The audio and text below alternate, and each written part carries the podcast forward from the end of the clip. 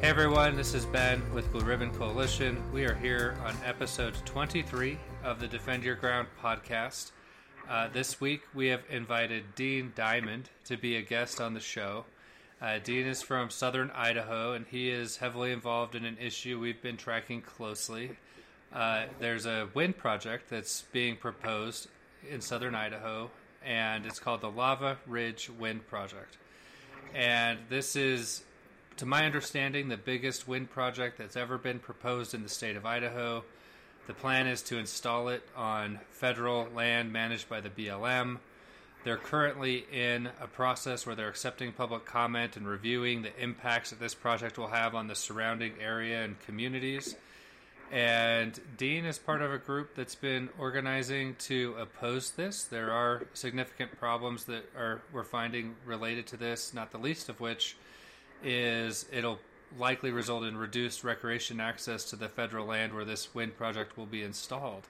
Uh, I first learned about this from an ATV club in the area, and so I'm gonna.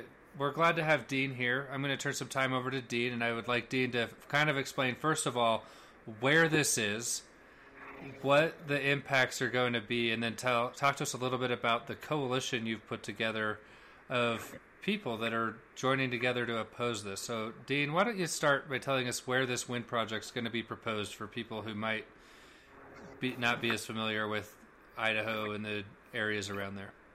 Okay, yeah, my name's Dean Diamond. I have a small farm out out here uh, on it. Um, there's actually a national monument called the Minidoka National Monument, and my farm borders up to that. This project is uh, in, like you said, southern Idaho. It would be um, north of Twin Falls, and south of Sun Valley, just to kind of give you a, a perspective of where it is. Them two. Um, the craters of the moon and stuff is on the far, far side of it. They would be able to see them from the craters of the moon, but it isn't actually on the craters of the moon monument ground.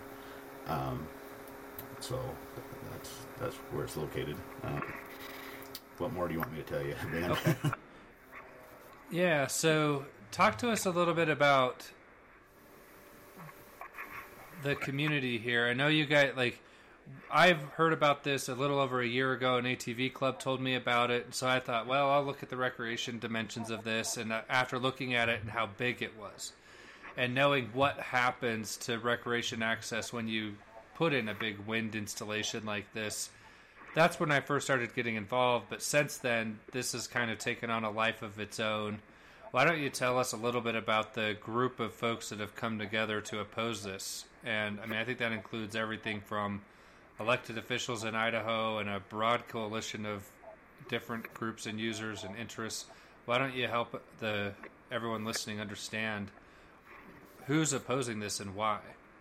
Well, it kind of started. Um, way I got involved is basically through the Park Service. There's a group called the Friends of Minidoka, and their job is to help preserve and, and protect that park and they were greatly concerned about it. And they got a hold of me and John Arkush and Perry Van Tassel. And John Arkush is a is a rancher out um, in the Gooding Shoshone area. Um, he has the cows. He runs on the Star Lake allotment out there. Perry Van Tassel is a dairyman over on the on the Hidden Valley side of it, where he would actually be surrounded on three sides by big windmills. And so um, they they contacted us because a lot of the friends aren't local people here, and they were concerned about it, but they didn't want to take too big a stand if if the locals were in favor of it. And so so we come come together and we decided to have a meeting in Jerome, the the four of us, and um, we had a meeting in Jerome, and it was we was hoping to get twenty or thirty people there, and I think we had two to three hundred people there. And we saw that there was a lot of uh, things about it, and the ATV rider, I think it's Ted, isn't it Ted Hill? Is the manager um, or the guy in charge of it, and he, he is very concerned about it. He's been actively involved. Uh, in fact, I even want to say he's on the RAC subcommittee. Um, okay. And the more the more you study this, and like you said, it's going to be not only the biggest project in Idaho, but the biggest project in North America. There is supposedly one just a little bit bigger in China, but um, it, oh, it's wow. just huge. Um, 740 foot tall windmills, 400 of them, um, first one we can find on public ground, um, where it comes in and the amount of roads and um, you know that they're going to come in and destroy the. You know, it's kind of ironic that you have all this development that the cowboys have done through the years, bringing water troughs in and, and you know managing the, the grass and stuff. And the ATV groups have come in and built controlled trails so that you don't have erosion and they can still go out and have fun and ride on it. And they're going to come in and destroy all that and put um, just roads in, which is going to just do away with the whole history. And I know this is an ATV group more oriented, but we're all so far on this desert. We've all been able to work really well together. Um, there's Wilson Butte Cave and some. There's uh, some of the oldest signs of life in North America found out on that desert, and that that's cool. Whether you're an ATV rider or going out and camping it, you know, to be able to see that stuff and and work around that, and to come in with these windmills and stuff and and start blasting and, and leveling and destroying. It's just going to be devastating to this whole this whole valley. And so, Yeah, so let me make sure I understand. So I know I understand that the farmers tend to be opposed to this. You're one of you're a farmer. Um, your coalition includes several ranchers. The Friends of the Minidoka. I mean, the Minidoka National Monument. Isn't that kind of a historical site, national monument? That was like a, one of these Japanese internment camps, right? Correct, and that was one of the biggest ones, and actually one of the reasons that Bill Clinton made that as a designated that as a uh, national monument as he left office, and they took and, and did a general management plan, and they have really been good about involving the whole community and group to make sure that it wasn't just to come over but and take over this desert. But one of the reasons they chose out here was because of its isolation, and so um, it still give a remote. Then people they lost everything, and they had to come out here and and and live for a number of years uh, out in the middle of nowhere in pretty harsh conditions. And that you know they really do deserve the respect and and uh, stuff to preserve that park. And that's one thing that really bugs me is that they, they did come out here.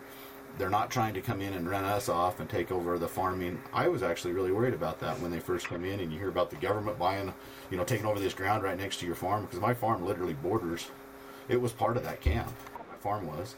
Um, but it has been just the opposite. The Friends of Minidoka, the Park Service, they have worked really, really well with us. They're concerned about the neighbors, and so then when they when the BLM comes in and says, "Well, yeah, that's fine. You, you had that preservation over here, but now we're going to let these windmills come in." And I know people just say, "Well, um, the view shed is one thing," but people go camping. They go riding their bikes um, just to get the beautiful views. I mean, on a clear night, it looks like you can just reach out and grab the star. You're that close to it, and it's just so so calm and clear. And I've got a view off the back of my farm that you know millionaires don't have out of the back of their house.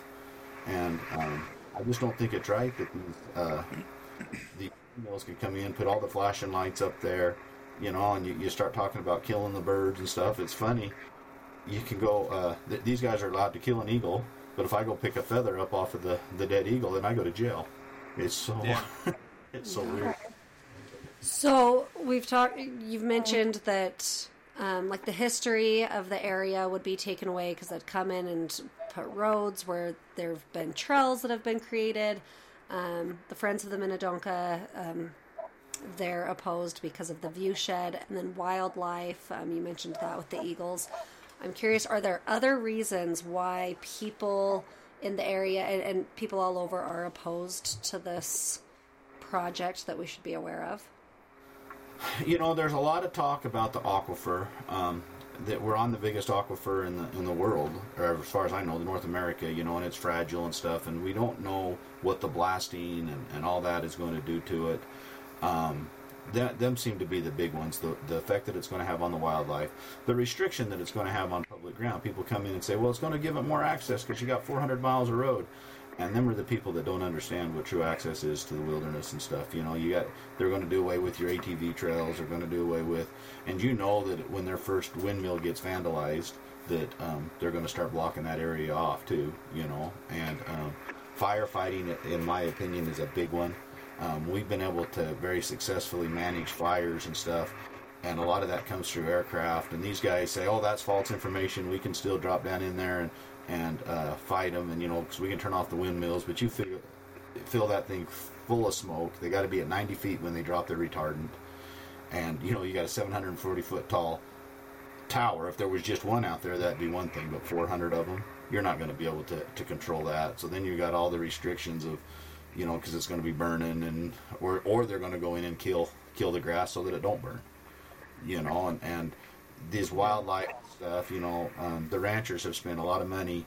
And, and that gets to be a problem because to these companies, a million dollars isn't a lot of money, but to us common folks, it is and they have spent a lot of money developing that, and it benefits all of us. You know, as they develop the feed and take care of the grass, that brings the wildlife in, and it also, you know, gives a place where you can build trails, and and it just a right now we're really happy as a valley as to how that ground's been managed that we can all use it. And it, to me, if they come in and just put the windmills up, they're just letting a big select group of rich people buy the ground. Is what it amounts to. Yeah. So let's. I want to dig into that a little bit because on one hand, it's like it's easy to make this sound like yeah, it is just a bunch of rich people trying to buy out our public land or whatever. But we need power, we need energy. Uh, windmills are one of the way we can produce it, and so I don't think the folks pr- uh, proposing this are doing it in bad faith. I think they're doing it because they feel like there is a demand for that energy to be created. Um, but what it like what would be your response to that because I, I mean we know the Biden administration is really emphasizing clean energy projects on federal land that's probably getting the most attention of just about anything in federal land management right now between the solar farms and wind farms like this you have the groups that are really pushing the climate change threat and that this is the way to solve it and so here you have a local group that says well I mean, I don't, and we don't have to get into the politics of that necessarily, but where's this power going to go? Do we really need it? Um, is it the best use of public land? Is this the best way of producing the energy this country needs? I mean, that's going to be ultimately what the agency's looking at here, and that's where the, they'll be getting a lot of pressure from the top to approve this because it's in line with the climate goals and the clean energy agenda. And so I'm curious what the group you've put together thinks about all of that. Okay, so that's kind of a, a two side, or there's a whole bunch of angles that could go. Um, first off, before I forget, I'd like to think um, you're right. They're getting a lot of pressure from the top, from the Biden administration to approve this. But when you go back and look at what the goals are of the BLM as a whole, it is to provide and protect the ground and allow the most public use of it. And this goes directly against that you know, because it, it is just taking it down to one one entity. I mean, if we wanted to make it private ground, heck, I'd have bought some if I knew it was for sale. But um, the other side, as far as what the power being produced, my opinion is is the windmills aren't as green as you think they are. You know, when you take and you draw a big circle around and all the stuff that it takes to build them and all the diesel and all that kind of stuff, it's not just as green. And when you're talking green energy, you got to draw a circle around the whole project. You can't just measure it at the tailpipe of a car, so to speak. You know, you've got to look at the yeah. whole thing. And um, I can't speak for Idaho Power, but I have found it interesting that they have not stepped on board. They, they haven't come in and said that um, that they need this power. And if you go online and look at their 20-year plan, Idaho Power doesn't include Lava Ridge in their 20 any power from Lava Ridge in their 20-year plan. They have a little bit of windmill power and stuff, but the problem that you run into with wind and solar is the um, being there when you need it. You know, Idaho Power has a certain amount of base power that they need. You know, they're not working right now. In fact, they're probably selling power out of the state right now because they just don't need all the power they could potentially produce. But come the middle of the summer, when all of us are pumping and everybody's got their air conditioner on, they need power. There's right, but they can't depend on wind and solar, especially wind, because they don't know if the wind's going to blow. And so you know they, they've got to have their base power but on that extra surplus of power they've got to have a source that is dependable. That they know will be there when they need it. And so idaho power has a really good 20 year plan worked out. Um, ls power tries to sell that they would have an option to to buy this power but we all know that we're not going to be able to outbid california and stuff on it. And so they're working with contracts and and right now um, they they will tell you they don't have a designated contract for this power but it is slated to go to um, Southern California and Nevada, you know, down in there. Um, yeah, and, and uh, I think that's one of the biggest frustrations that I've seen from your group and, and, and people who are, you know, looking into this project is we're going to have to give up our backyard essentially for power that doesn't even benefit us um, that goes to California. And and that's something that there's this big disconnect. In fact there's been um, other planning processes in Idaho there is um, a comment period and, and meetings discussing how the BLM is going to address renewable energy projects.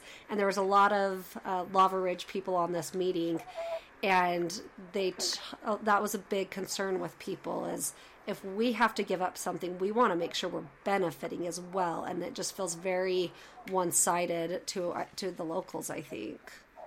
I, I, guarantee you, if Idaho Power was coming in and proposing this project, it would be a whole different ballgame, you know, because then it would be saying, hey, it is for our people, but Idaho Power isn't. And, um, and you're right. If it was for, for the locals and stuff, it would be a different conversation. I'm not saying we'd be in favor of it then, but I am. Right, but it would just give a different perspective. Um, yeah. But uh, I feel like I'm taking a test back in high school. Remember when you, you come in and you had the multiple guess test, and you come in there and you didn't know the answer? So you always started with eliminating the ones that you didn't know. And I don't know all the answers to this, but I know the ones that are not the answer. And this big windmill project is not the answer.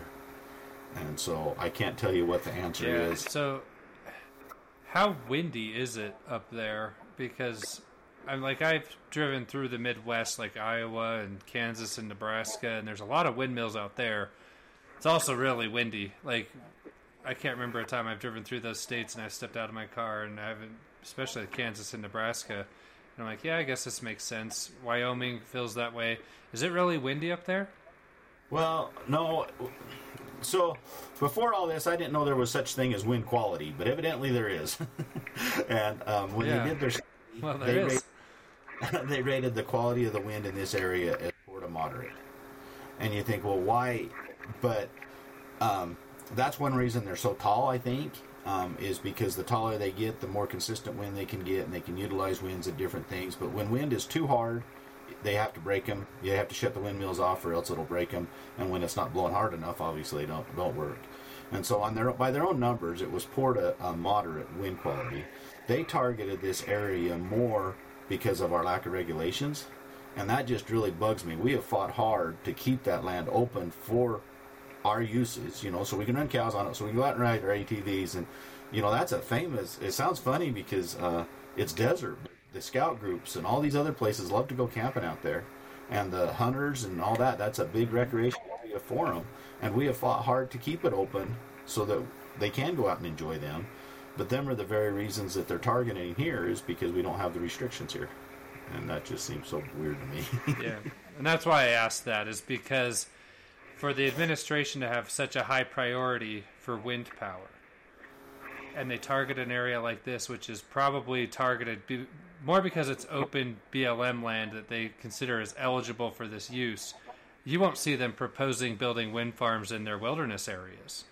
Or it like and that's and so they're picking on you guys just be for exactly what you said because there aren't the restrictive designations and things in the area and not because it's a really good area for wind power generation and that in and of itself should be enough of a reason to probably let this project go and let's use the money and the resources and whatever to build wind farms in the places where it actually makes sense to build a wind farm and so let's shift gears a little bit and talk about the process, Simone. Um, this is I've I've been watching this community. There's a grassroots movement to really stop this. I've watched it grow partly because of Dean's leadership and others. Most people come into something like this and they've never been involved in these federal administrative actions. So where remind me, Simone, where is this? Are we in the draft plan version of this? And so we're at the draft, and then they'll be doing the final soon, or is this scoping? Like yeah, so this is scoping, but we do have alternatives proposed. Okay. Uh, so they've got um, alternative A, B, C, D, and E. So they actually have a lot of alternatives. Um, proposed for this. The BLM has said that their preferred alternative is I believe B or C and E, if I remember right. Um, B would designate the most area, though it would it would take away the most. So the BLM's preferred alternatives it's, are not the most encompassing um, for this company. Um, you would you wouldn't lose as much land, and I know they claim that you're not going to lose access, but something that I saw. Um, people were asking about hunting, and and somebody said that oh, it's still going to be open to hunting, and I'm like, how can you hunt and shoot a gun right next to. I mean, it just doesn't. Yeah, don't you have to be to like 300 yards away from a structure to fire? Like at least Yeah. in Utah, you do. Yeah, and so I'm like, no, you can't hunt right next to one of these turbines, and so when they claim that it's not going to affect access and recreation and the current uses, I, I just don't see how that's feasible. But anyway, so we have this draft. Um, we've got proposed alternatives, and alternative A is the current management plan. No action. Basically, that's the alternative that would not build a wind farm um, in any capacity.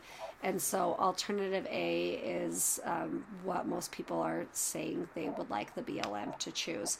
Um, where we're still in the draft, these processes can take a long time, so they're accepting public comment. Um, Dean and his group were successful in getting an extension, um, which is helpful t- for people to continue to learn about the project and submit comments. Um, they'll review all those comments and then they will give us a decision, and we'll have a record of decision. And that's when we can start, uh, and people can start. hold on, you said if this is in scoping, they'll review the comments. They'll come up with another draft that incorporates Yeah. the comments. You'll still have one more round of public comment before the decision, and so this could still be like if it's really just in scoping, it's probably realistic that we don't really see a record of decision for at least a year, right? I don't is know what what their would guess. timeline is. You'd think they would want to. I mean, I'm not sure when they're trying to get this. My guess is it would be right after the 2024 election. Their their goal Yeah, right true. now, It's And I- like if Biden gets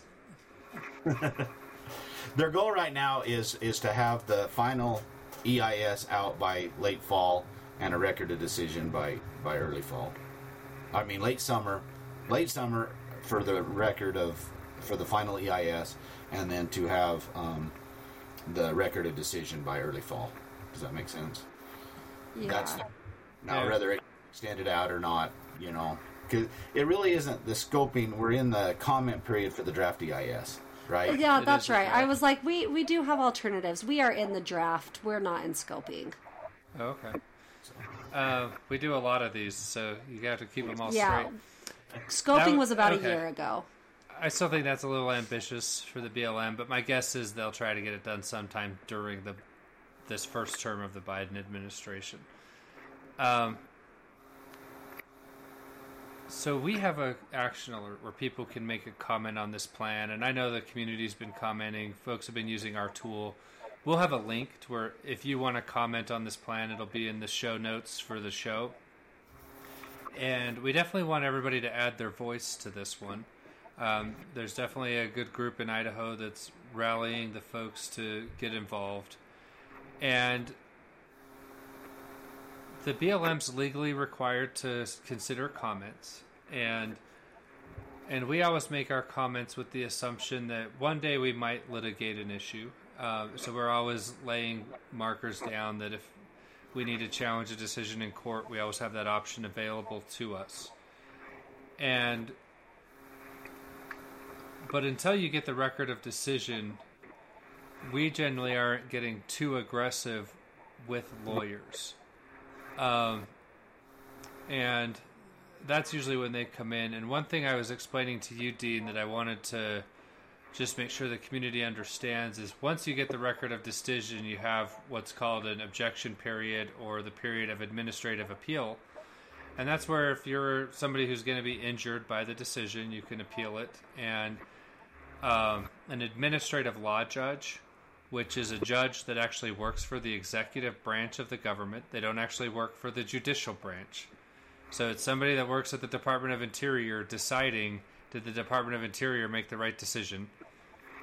And that's what we usually will call the administrative appeal. So you you'll go through that process first. And then if you lose on the administrative appeal, that's when you'd actually then file your a federal lawsuit against something like this in federal court because you will have exhausted your administrative remedies. And so, anytime you're gearing up to oppose or challenge a decision like this, um, it's always going to be a process that takes several years. And the comment period I would consider is like the very initial stages of a legal action. It doesn't always mean that. We probably comment on hundreds of things a year where we actually don't take legal action. A lot of reasons that's because we influence the outcome and we actually get them to adopt a better plan. Um, sometimes it, it, and so it just depends on the issue and the situation. Um, but I know that your group has already started um, contemplating the possibility that this could require legal action, and so I I wanted to give you a minute to explain to people how you're doing that. I know that you guys have set up a fund where people can donate. You ought to at least let people know where that is, and we'd be happy to put any links or whatever in the the notes that are information of how people can do that. So if they want to support you in that, they can. Um, so why don't you explain what's going on there, Dean? Okay, I do have one question though for you. Um, you talk about the administration appeals. So if a record of decision comes out in um, in early fall, like they're they're predicting, how long would you expect Uh-huh. it to take to go through that administration appeal process? Um, so you have 30 days to file your notice of intent, and then you have 30 days to then file your actual statement of reasons of why you believe the decision should be um, stayed or uh, or overturned or not put into effect. And then the BLM has to respond to you, and then a lot of times that requires a response from you. Like I'm doing it, I'm in the middle of administrative appeals right now, and it's a process that takes months just to do that administrative appeal part.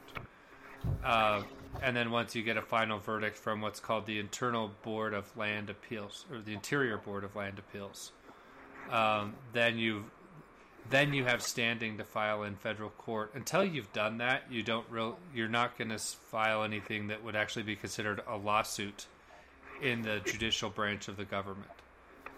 And so you'll so that's just to help people understand the timeline of how these things usually play out if that's the course that that things follow. So if it followed that course before an actual lawsuit, we're still at least a year away from any kind of actual lawsuit being able to be filed. Would you say that's fair?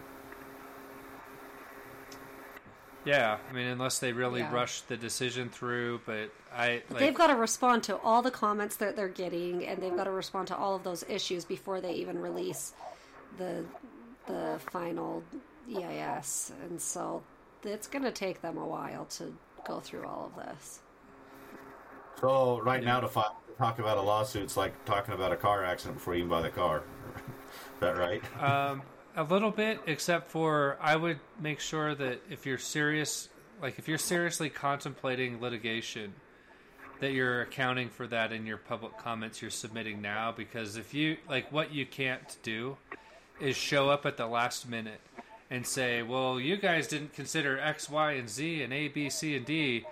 And so we're suing you because you didn't consider all this stuff at that point they get to say, "Well, you didn't bring that up in your comments." And so we didn't consider it because you didn't bring it up. We we considered everything we were legally required to and you had a chance to bring that before us during the multiple public comment periods and you didn't.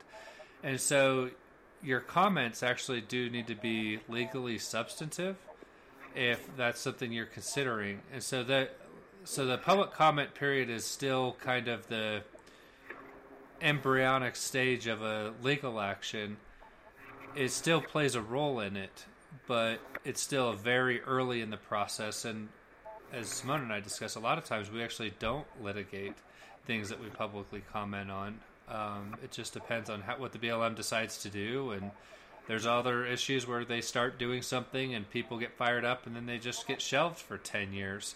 It, it's, it's hard to say what they'll actually do in this situation because it is a controversial project. There's a lot of um, community opposition.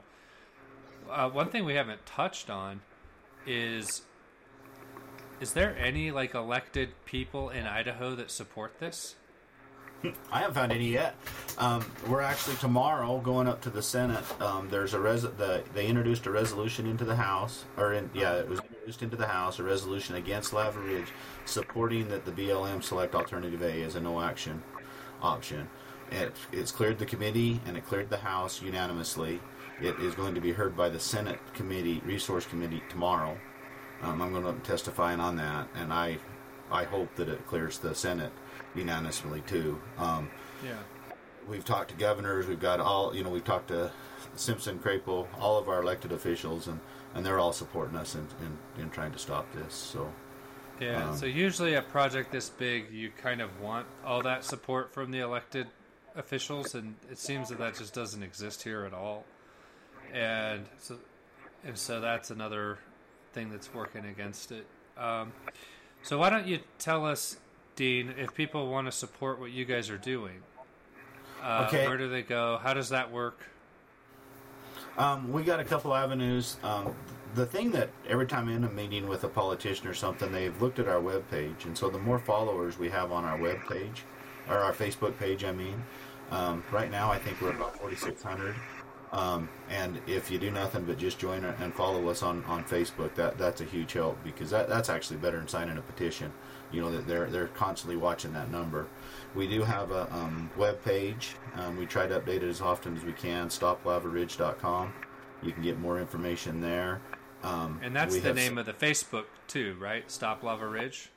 Yeah, the fa- the the Facebook page is Stop Lava Ridge, and and our um, website is, is Stop Lava Ridge. Now that is one thing I would like to point out to people, is these guys are they're shysters. They're willing to try anything, and they they've got a lot of money, and they have actually set up a website and a Facebook or not a Facebook page, but a website um, called Support Lava Ridge, and that's causing some confusion because people are thinking they're coming in and supporting us, and so kind of watch out for them guys. They're trying to play on that on that wordplay a little bit. Um, so we have set up at DL Evans Bank. Um, we're raising funds. A lot of it is going to.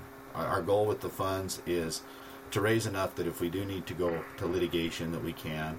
We have hired an attorney to um, submit comments in, like you say here, to um, to help make sure that we do have the legal backing if it does have to go somewhere. And um, we we have a I can send you the email address or, or not the email the um, the mailing address. You can also donate at any um, DL Evans Bank has really been supporting us well, and we do have a v- Venmo account set up at Stop Lava Ridge, and then um, the phone number to uh, identify that Venmo if you want it. The last digits is 1081, and it's and my name shows up. Dean Diamond shows up in there too, so you'll know you're at the right account. Okay. So. Well, good.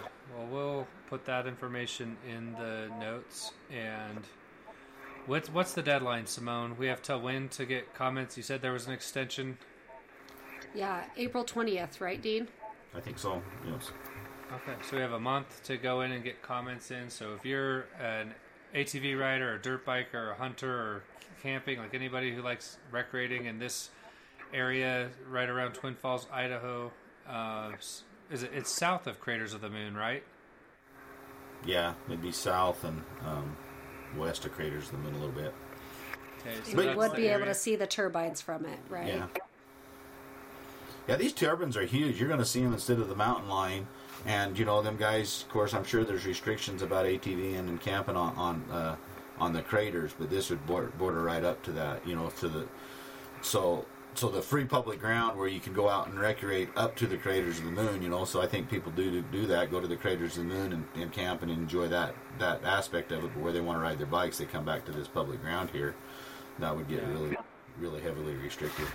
So Yeah, so if you ride in that area and you haven't commented on this, we need you to add your comments. If you if you are just generally supportive of public access to public land, this would be a good project to get involved in and oppose the wind project. And uh, we certainly don't want to see these precedents being set either. Like I don't like this precedent of we're going to build a farm on this BLM land just because we can, just because it doesn't have the restrictive designations that's where all of our best riding areas are right now. And if that's where we start building the wind and the solar farms, not because they're good for wind or solar, but just because we can, then I think we need to be opposing that. We I don't like the mindset of we just need to do something to do something.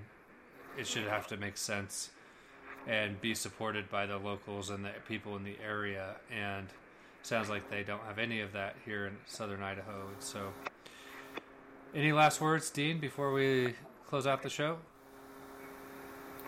Sorry, my my, my computer cut out. Um, I just really like to thank you guys for, for supporting us and, and, and helping us get the word out. You know, it it's not from my point of view, it's an easy deal because when people look at the um, the project itself, they can see the problems with it. And so the hardest thing is getting the word and getting people to look at it. And if they finally look at it, then then it makes my job a lot easier. So thank you guys for helping us get the word out and and, and letting people know that this is going on. So.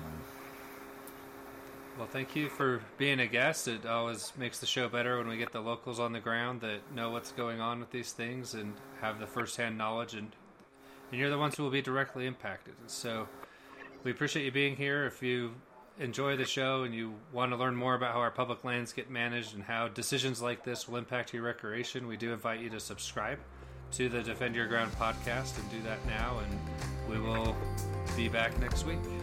Thanks for listening.